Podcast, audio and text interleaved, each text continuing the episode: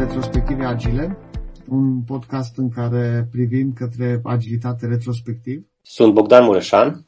Sunt uh, Dan Suciu. Și astăzi o să povestim despre jocul delegării.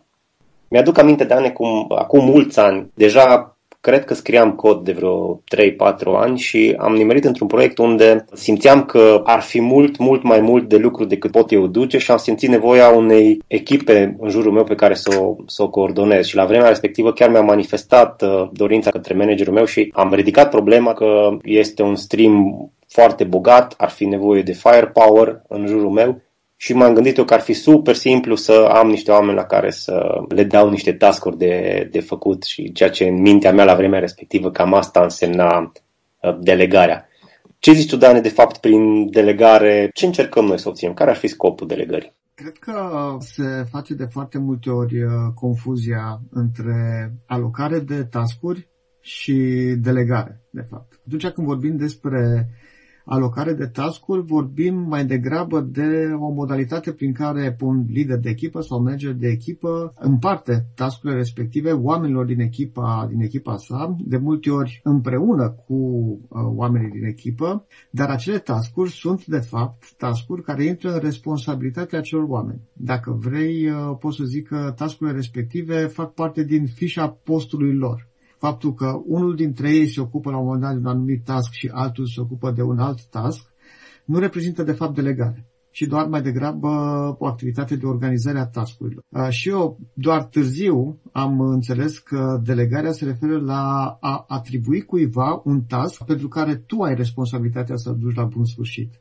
Deci, de fapt, taskul este taskul tău, tu ar trebui să faci, dar din diverse motive sau pentru a ajuta oamenii din, uh, din echipă să învețe lucruri noi, pentru a-i ajuta să, să crească, pentru a-i ajuta să vadă anumite lucruri dintr-o altă perspectivă, dar și în ideea de a te mai elibera din multitudinea de tascuri pe care începi să le, uh, să le ai tu, faci această delegare. Și, practic, în momentul acela, îi dai cuiva autoritatea, de fapt, să realizeze un anumit task cu care persoana respectivă nu este, neap- nu este neapărat uh, familiarizat.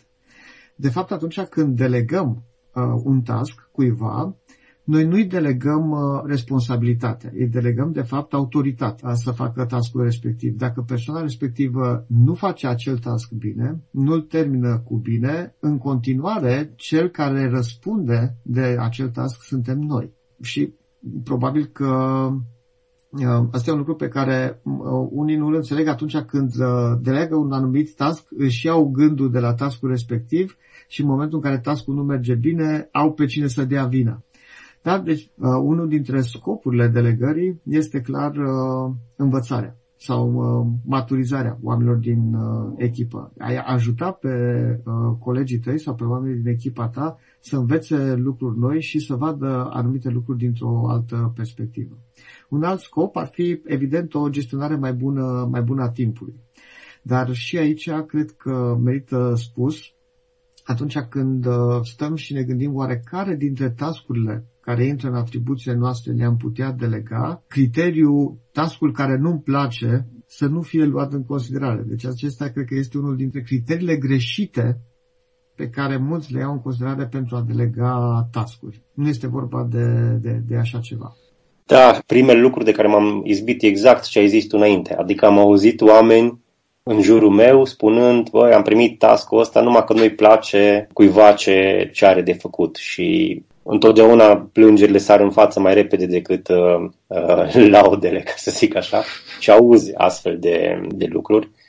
Și am început să mă întreb, oare cum cum se face în mod eficient, care ar fi lucrurile la care, care ajută, exact în urma unor astfel de păreri. Mi-a plăcut un, un lucru pe care l-ai, uh, l-ai menționat și anume succesul persoanei respective e succesul tău în momentul în care delegi, dar și mai important, și failul persoanei respective este practic uh, eșecul tău și asta de foarte multe ori se, se uită atunci când delegăm. Eu, eu aș completa aici și zice că eșecul realizării unui task care a fost delegat este doar eșecul tău, acelui care, care l-ai delegat. Evident că trebuie să fim conștienți de la bun început atunci când delegăm un task că persoana care primește task-ul respectiv nu este familiarizată cu el, nu-l cunoaște, nu știe foarte bine cum să facă, prin urmare probabilitatea ca acea persoană să greșească este una foarte mare. Și atunci este, cred eu, foarte important să vedem și cum alegem acele tascuri pe care să le, pe care să le delegăm. Am zis că criteriul ăla, că nu-mi place tascul, nu este un criteriu potrivit. Dar care ar fi criteriul? După ce criterii am alege tascul? În primul rând, eu, de exemplu, la ce mă gândesc este cum facem ca grupul să devină mai eficient. Adică, uh-huh. chiar dacă persoana respectivă nu e familiarizată cu task-uri, dacă are calități care ar ajuta foarte mult la rezolvarea taskului respectiv, atunci încerc să mă folosesc de calitățile respective, astfel încât uh, rezolvarea să fie de succes. Al doilea principiu este, după cum ziceai atunci când crești oameni, în momentul în care identifici niște arii de creștere, încerci să găsești în ceea ce faci tu niște tascuri de făcut, astfel încât persoana respectivă să fie împinsă dincolo de uh, limitele de să o scoatem un pic din zona de confort și să ajutăm să crească exact pe arele alea de, de care e nevoie. Uh-huh. Revenim la subiectul episodului 1, de cât de multă nevoie este să ieșim din zona de confort pentru a progresa. Da, deci asta privind din perspectiva celorlalți, sunt perfect de acord. Cum ziceam, un, unul dinspre scopurile delegării este cel de a-i crește pe ceilalți și atunci criteriul după care alegem tascurile care pot fi delegate ar putea să fie ăsta. Pe de altă parte, mai este și celălalt criteriu, adică să ne mai eliberăm și noi din tascuri. Pe măsură ce, ce trece timpul, fiecare dintre noi vedem că primim tot mai multe, tot mai multe tascuri, avem tot mai multe sarcini de îndeplinit și atunci trebuie într-un fel sau altul să ne organizăm mai, mai bine. Și una dintre, hai să zicem așa, framework-urile sau instrumentele care mie mi-a plăcut foarte mult este un instrument clasic și a fost prezentat, eu l-am văzut prezentat pentru prima dată în cartea lui Stephen uh, Covey, așa mai uh, extensiv The Seven Habits of Highly Effective People, este diagramul lui Eisenhower, care propune clasificarea tascurilor pe care noi le avem de îndeplinit după două criterii, urgență și importanță. Adică cât sunt de urgente acele tascuri și cât sunt de importante. Cât sunt de importante pentru companie sau pentru organizație, dar în același timp și cât sunt de importante pentru, pentru noi. Evident că dacă ar fi să punem priorități pentru acele tascuri deja clasificate, tascurile care sunt și urgente și importante ar fi în capul listei, asta fără doar și poate. Ceea ce a observat Eisenhower și la o reflexie ulterioară am observat că și eu fac exact același uh, lucru, a fost că după aceste tascuri, pe lista de priorități uh, sunt adăugate cele care sunt uh, urgente, dar nu sunt neapărat importante. Deci cumva urgența dă o prioritate mult mai mare decât importanța. Și asta oarecum este foarte neproductiv, este foarte ineficient, pentru că sunt o sumedenie de lucruri care sunt importante și pe care nu le facem și le tot amânăm doar pentru simplu motiv că nu sunt urgente, doar pentru simplu motiv că nu au, de exemplu, un deadline setat. Și spunea Eisenhower că dintre toate cadranele respective, dintre toate cele patru categorii, tascurile cele mai bune pentru a fi delegate sunt cele din categoria asta, care sunt urgente, dar nu sunt importante. Și motivul era că, pe de o parte, acele tascuri sunt niște tascuri de obicei repetitive, sunt niște tascuri pe care în momentul în care le facem simțim că pierdem vremea de exemplu, o ședință, un meeting în care putem să fim o oră, o oră și jumătate, s-ar putea ca noi să simțim că suntem productivi în acel meeting doar uh, un sfert de oră. Restul este practic o pierdere de timp, o risipă de timp din punctul nostru de vedere. Și atunci un astfel de task ar putea să fie foarte ușor delegat. De ce? Pentru că, deși nu este important pentru noi, s-ar putea ca să fie important pentru persoana care e delegăm task respectiv. Acea persoană să aibă foarte multe lucruri de învățat. Și asta intră în zona de creștere de care povesteai mai înainte, Bogdane. Dar pe de altă parte este și partea cealaltă. Ok, care ar fi cel mai bun task pe care să-l dai? Un task important sau un task neimportant? Evident că, având în vedere probabilitatea mare ca acea persoană care primește task-ul, care delește task-ul să greșească, e mai bine ca ea să primească un task care nu este atât de important pentru, pentru tine. Este cel mai bun task unde să pot face experimente și uh, să-i dai și un grad mai mare de libertate și să încerce mai multe soluții pe care le vede, le vede singur. Și atunci, dacă privim și din celălalt punct de vedere, din celălalt scop, adică acela al organizării proprii, probabil că cel mai mai bune tascuri sunt tascurile din zona asta. Sunt tascurile acestea care nu sunt uh, importante, dar sunt uh, urgente. Trebuie să fie făcute, trebuie să le facă uh, trebuie să le facă cineva, dar nu noi. Și atunci le alegem să le delegăm. Nu neapărat că ne plac sau nu ne plac, dar din punct de vedere al importanței, ele nu au uh, o mare semnificație pentru, pentru noi. Da, și aici ai, ai atins multe lucruri faine. Unul dintre, unul dintre ele ai zis let them fail. Adică trebuie, uh-huh. să, trebuie să îi și permiți omului să ia decizii, să dea greș, să învețe din treaba aia dacă tot i-ai delegat task-ul respectiv. Altfel, îl transformi într-o marionetă, ceea ce nu e deloc de, deloc de dorit. Am avut o situație la un moment dat în care am încercat să cresc pe cineva de pe o poziție de tehnică lider înspre o poziție de uh, manager. Uh, în urma unei discuții cu managerul meu la ora respectivă, era printre primele astfel de planuri, să zic, de creștere și mi-am luat foarte în serios rolul respectiv și am început să deleg din tascurile mele. Am uitat, în schimb, complet, complet să explic persoanei respective de ce fac treaba aia. Și am ajuns în situația în care, după un pic de vreme, uh, mi s-a întors înapoi că, bă, dar Bogdan nu ar trebui să facă el lucrurile astea și ce sărăcie, nu știe ce are de făcut sau Uh-huh. Și atunci am realizat, efectiv, nu m-am gândit. Deci nu uh-huh. m-am gândit să explic de ce fac ceea ce fac și asta e foarte important întotdeauna, transparența. Deci pe lângă faptul că îi dau omului încredere, că îl las să feluiască, că îi dau lucruri care sunt urgente și am încredere că ori le face, poate să le ducă, ori o să învețe ceva din treaba aia, mai trebuie să și explic de ce, de ce o fac. Absolut, este foarte ușor ca de cealaltă parte să înțeleagă că tu de fapt ai vrut doar să te scapi de acele task-uri, să te scapi de acele activități și cea mai ușoară modalitate pe care ai găsit-o a fost să le aloci altuia. Și a fost el în zonă, l-ai văzut și le-ai alocat lui. Da? Deci pare așa ceva uh, quasi aleator. Nu? Acum, da, sunt perfect de acord cu tot ceea ce ai spus. Eu aș mai adăuga ceva însă. Deci, pe lângă, ortogonal cu ceea ce ai spus tu, aș adăuga o balanță. Adică întotdeauna noi trebuie să, să echilibrăm lucrurile, întotdeauna trebuie să ne gândim la, la o balanță. Da, let them fail, da, lasă-i să, să greșească, nu fă micromanagement, nu sta la fiecare 5 minute în spatele lor și supervizează fiecare pas pentru ca nu cumva să facă o eroare, pentru că din ceva de genul ăsta, pe de o parte nici nu învață, pe de altă parte și motivarea s-a, s-a dus.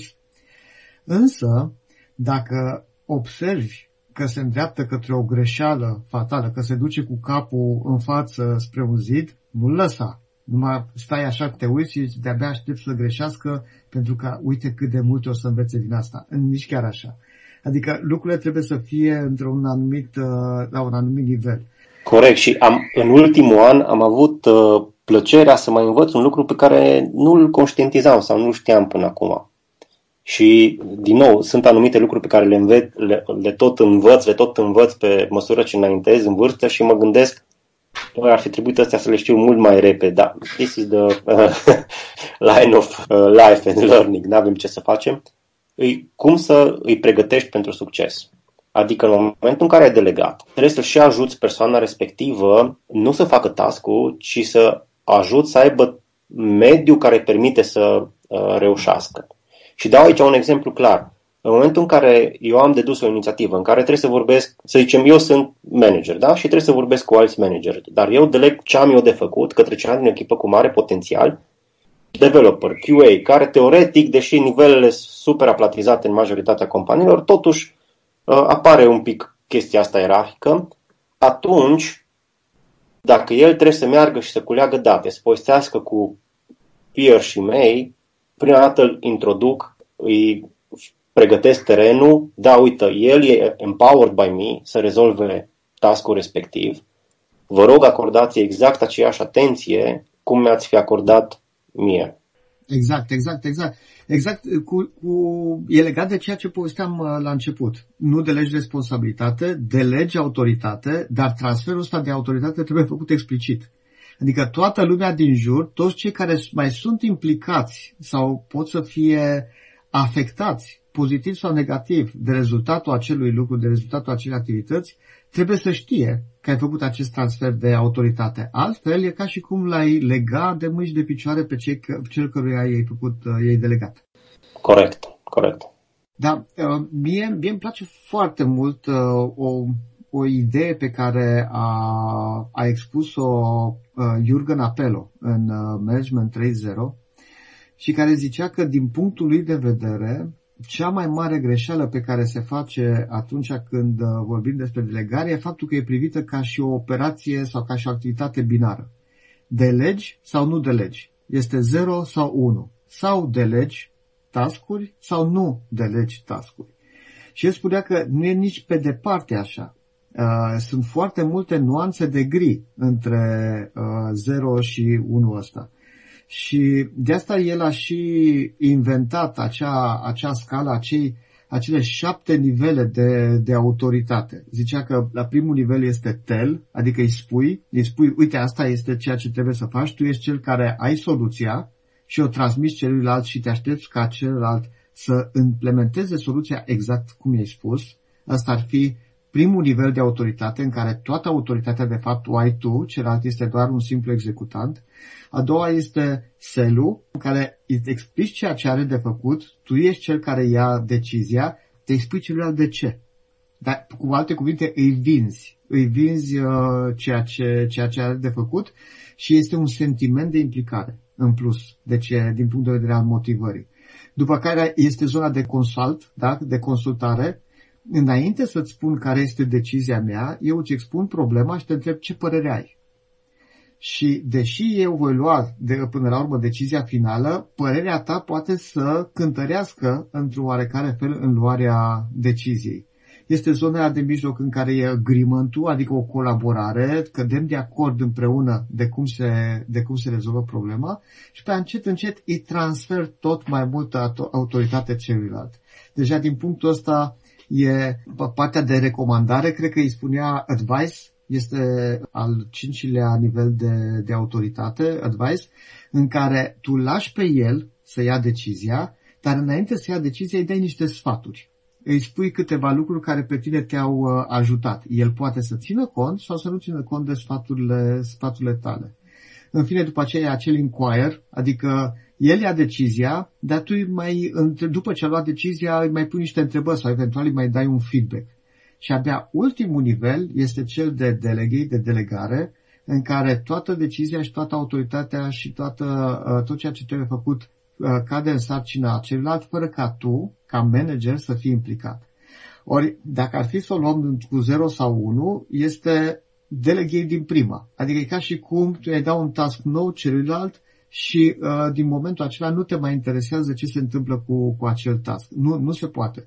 În funcție de cât de matură este persoana care primește acel task, în funcție de experiență, în funcție de, au de factori și legate de personalitate. Uh, trebuie să știi Uh, care din nivelele astea de autoritate este mai bine să fie cel cu care, uh, cu care delegi. Și e foarte, e foarte interesant uh, modelul ăsta pentru că explică foarte bine balanța pe care trebuie să o faci întotdeauna între cât decizi tu și cât îl lași pe celălalt să decide. Da, mie ce îmi place foarte mult la modelul ăsta e că, după părerea mea, el urmează și modul în care noi învățăm pe parcursul carierei, a vieții să delegăm. Uh-huh. Adică, exact cum povesteam la început, primul meu gând a fost să zic cuiva ce are de făcut. După care mă consult, după care ajung într-un final să dau autoritatea și să just challenge the status uh-huh. la ce s-a dus, până să ajung într-un final să fully delegate și efectiv am încredere, mi-a venit de rezultatul și mă duc cu rezultatul Exact. Practic, exact pașii ăștia ne cresc nouă pe măsură ce aplicăm ne crezi nouă și nivelul de confort și de încredere că suntem capabili să ajungem acolo la ultima treaptă. Putem să facem din prima, gata, am dat să facă și mm-hmm. mi-am luat ochii după ceva ce probabil o să fiu tras la răspundere dacă nu iese bine. Da, corect, corect.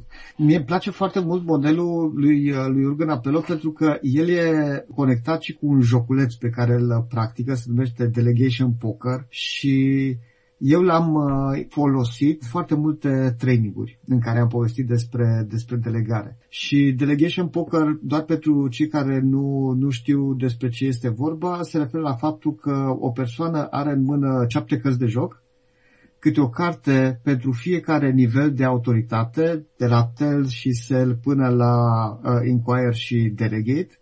Fiecare dintre aceste nivele de autoritate are asociat un anumit număr de puncte. De exemplu, TEL este 1, adică e foarte puțin în ceea ce privește delegarea, nu prea transmiți autoritate, toată autoritatea este la tine și 7 este uh, ultimul, ultimul nivel. Și se prezintă niște situații niște situații care sunt foarte asemănătoare cu situațiile din lumea, din lumea reală, din ceea ce se întâmplă într-o echipă obișnuită pe proiect, legate de expertiza pe care o au oamenii din proiect, legate de uh, pretențiile pe care le pot avea la un moment dat clienții sau producătorii, etc. Și în funcție de situație, tu trebuie să decizi care ar fi nivelul de autoritate cel mai bun pe care să-l folosești în uh, a delega un task. Și foarte interesant, ca și concluzie, după ce am făcut de multe ori această activitate, este următorul lucru. Persoanele care nu au o poziție de management sau persoanele care nu ocupă o poziție formală de leadership tind să dea, în general, valori mai mari. Adică tind să considere că ar putea să li se acorde un nivel de autoritate mai mare în ceea ce privește realizarea unor uh, taskuri. Deci cumva așteptările oamenilor din, uh, din echipa de proiect ar fi că uh, managerul ar trebui să aibă mai multă încredere în uh, ei sau cel care le delegă task trebuie să aibă, ar, ar trebui să aibă mai multă încredere pentru că ei se simt în stare, se simt capabili, simt că pot să facă acel lucru. Problema este că în secunda 2 după ce ei au fost promovați și ocupă o poziție de leadership sau de management formală, deja nu mai gândesc așa în momentul în care ei sunt puși în situația de a delega tascuri, se gândesc, da, mă, sunt e capabil, dar tot aș vrea să fiu implicat. Adică nu aș vrea să ies din peisaj și sunt un pic mai reticenți. În general dau note mai mici. În general se duc pe un nivel de autoritate în care implicarea lor să fie una mult mai mare. Responsabilitatea care le apasă pe umeri îi face să se gândească de două ori înainte să dea un nivel de autoritate mai, mai mare. Da, e absolut normal pentru că seamănă cu ceea ce se întâmplă în uh, multe alte decizii pe care le luăm în viața de zi cu zi de genul. În momentul în care am un simulator de investiții și mă joc cu bani, uite, aș investi aici, acolo, acolo și banii nu-s real și nu pot să-mi pierd eu din uh, resursele mele, e mult, mult mai ușor să iau anumite decizii. În momentul în care trec la, de exemplu, la real trading, lucrul ăsta se estompează în momentul în care apasă pe mine în orice fel psihologic, de gen uh, responsabilitate fizic, îmi consumă resursele reale din ceea ce dețin, absolut că o să fiu mult mai, mult mai conservator și deciziile mele o să, se, o să se schimbe destul de mult, aș zice eu, față de orice ce înseamnă simulare. Da, corect, corect. Aș vrea să nu încheiem acest uh, podcast fără să discutăm puțin despre conexiunea care există între delegare și agile. Delegarea se face peste tot, da? Indiferent de modul de management, de stilul de management, auzim de delegare. Nu este ceva caracteristic unor echipe uh, agile. E important, mai important decât în celelalte contexte pentru, pentru agilitate? Este foarte important din punctul meu de vedere în momentul în care scalezi. Pentru că atunci când ai un, un produs mic și ai o echipă care oricum acționează de sine stătător și ei au deciziile în ceea ce se întâmplă în echipă și cam toată lumea teoretic face cam tot ce se poate acolo, deci au cumva o autonomie și un nivel de decizie comun, în momentul în care scalezi, și trebuie să pui cap la cap 10, 20, 30, 50 de echipe, cineva trebuie să aibă un overview la ce se întâmplă, în special la produs, la arhitectură, iar când ai scalat și ai, asta înseamnă să treci acolo la 20, 30, cum ziceam, 50 de echipe, 100, dacă persoana respectivă sau persoanele respective care sunt responsabili de high level overview pentru diferite arii, să zicem partea de produs, cum ziceam, partea de arhitectură, partea de securitate legată de tot ce înseamnă îmbinarea muncii echipelor, nu e dispusă să delege către cei care interacționează direct cu echipele anumite responsabilități sau anumite decizii, persoanele respective o să devină un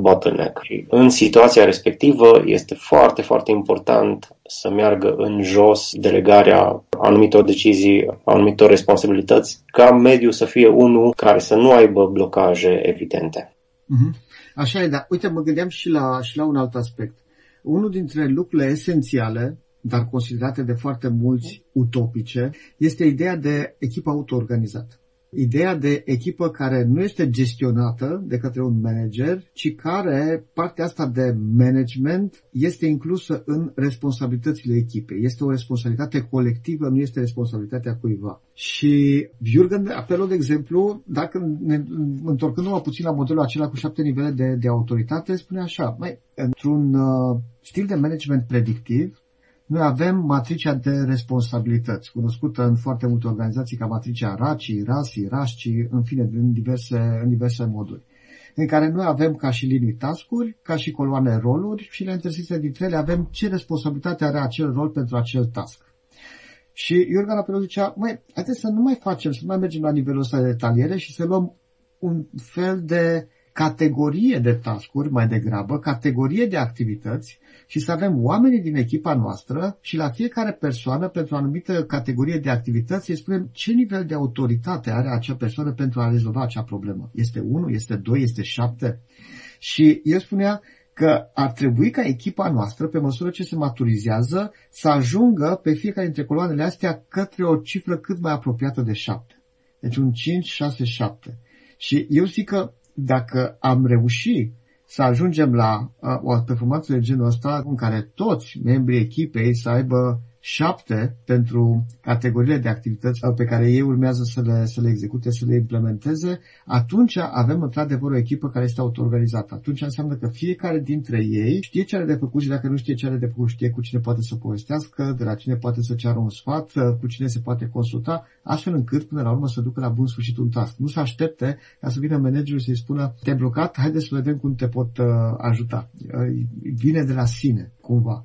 Și cam asta ar putea să, să fie o, o trecere graduală a nivelului de, de autoritate până la cel de-al șaptelea nivel pentru toate persoanele din echipă ar conduce la o echipă care este auto-organizată. Ceea ce e necesar într-un context agil. Da, și nu, nu cred neapărat că e o utopie. Adică am avut multe echipe și am văzut multe echipe care au ajuns la un, la un astfel de nivel, dar uh, foarte rar am văzut un echipă care să înceapă așa. Asta e adevărat. Deci echipe care trebuie să se rodeze, să se sudeze, Absolut. după care ajung la, la nivelul ăsta de autoorganizare. Absolut. Bogdan, ne, ne apropiem de, de final și mă gândeam la ceea ce mi-ai povestit înainte să începem înregistrarea acestui podcast. Pentru cei care nu și-au dat seama încă, noi doi nu registrăm acest podcast fiind împreună, în aceeași locație, fiecare este acasă la el. Suntem conectați prin, uh, prin Skype, uh, pentru că aceasta este situația acum și dorind să avem o registrare de o calitate cât mai bună, ne-am hotărât să întrerupem camerele. Și îmi zicea Bogdan, băi, dar e foarte ciudat să vorbesc cu tine fără, fără cameră, mi-ar fi mai ușor să te, să te văd. Partea asta cu lucratul de acasă, cu lucratul separat, cu echipă distribuită, forțat și pe o perioadă foarte lungă de, de timp, are cu siguranță marile ei uh, provocări. În ce măsură crezi că afectează delegarea uh, chestia asta? Sunt convins că, uh, prin simplu fapt că eu nu mai sunt aproape de cel căruia îi deleg un anumit task, asta implică anumite anumite provocări și anumite dezavantaje, care fac delegarea mai complicată decât ar fi fost uh, până acum. Așa ar putea părea la prima vedere, dar acum am lucrat în medii care aveau oameni în multe zone ale Pământului de mulți ani, ca să zic așa. Uh-huh. Uh-huh. A crezut că zici zone ale Universului, m-am speriat. nu, nu chiar, dar probabil o să ajungem și acolo. Uh, și dacă într-adevăr e mult mai ușor sau mult mai uh, confortabil psihic încă să facem anumite lucruri face-to-face, uh, nu e nimic out of ordinary să facem treaba asta și remote. Adică dacă păstrăm principiile de bază în care suntem transparenți, explicăm de ce facem anumite lucruri, explicăm, pregătim persoanele respective pentru a reuși, practic singurul lucru pe care îl facem, îl transpunem totul în online, care oricum la firmele mari care au oameni diferite locații deja se întâmplă. Mm-hmm. A fost un, uh, cred că e unul dintre podcasturile lungi. De aceea eu zic să, să ne oprim aici și îi rog pe ascultătorii noștri dacă au uh, un punct de vedere diferit dintr-o altă perspectivă asupra a delegării sau asupra implicațiilor pe care le are delegarea într-o, într-o echipă agilă să descrie. Sunt Dan Suciu. Sunt Bogdan Mureșan. Și vă mulțumesc că ați ascultat un nou episod al retrospectivelor agile. Stay safe!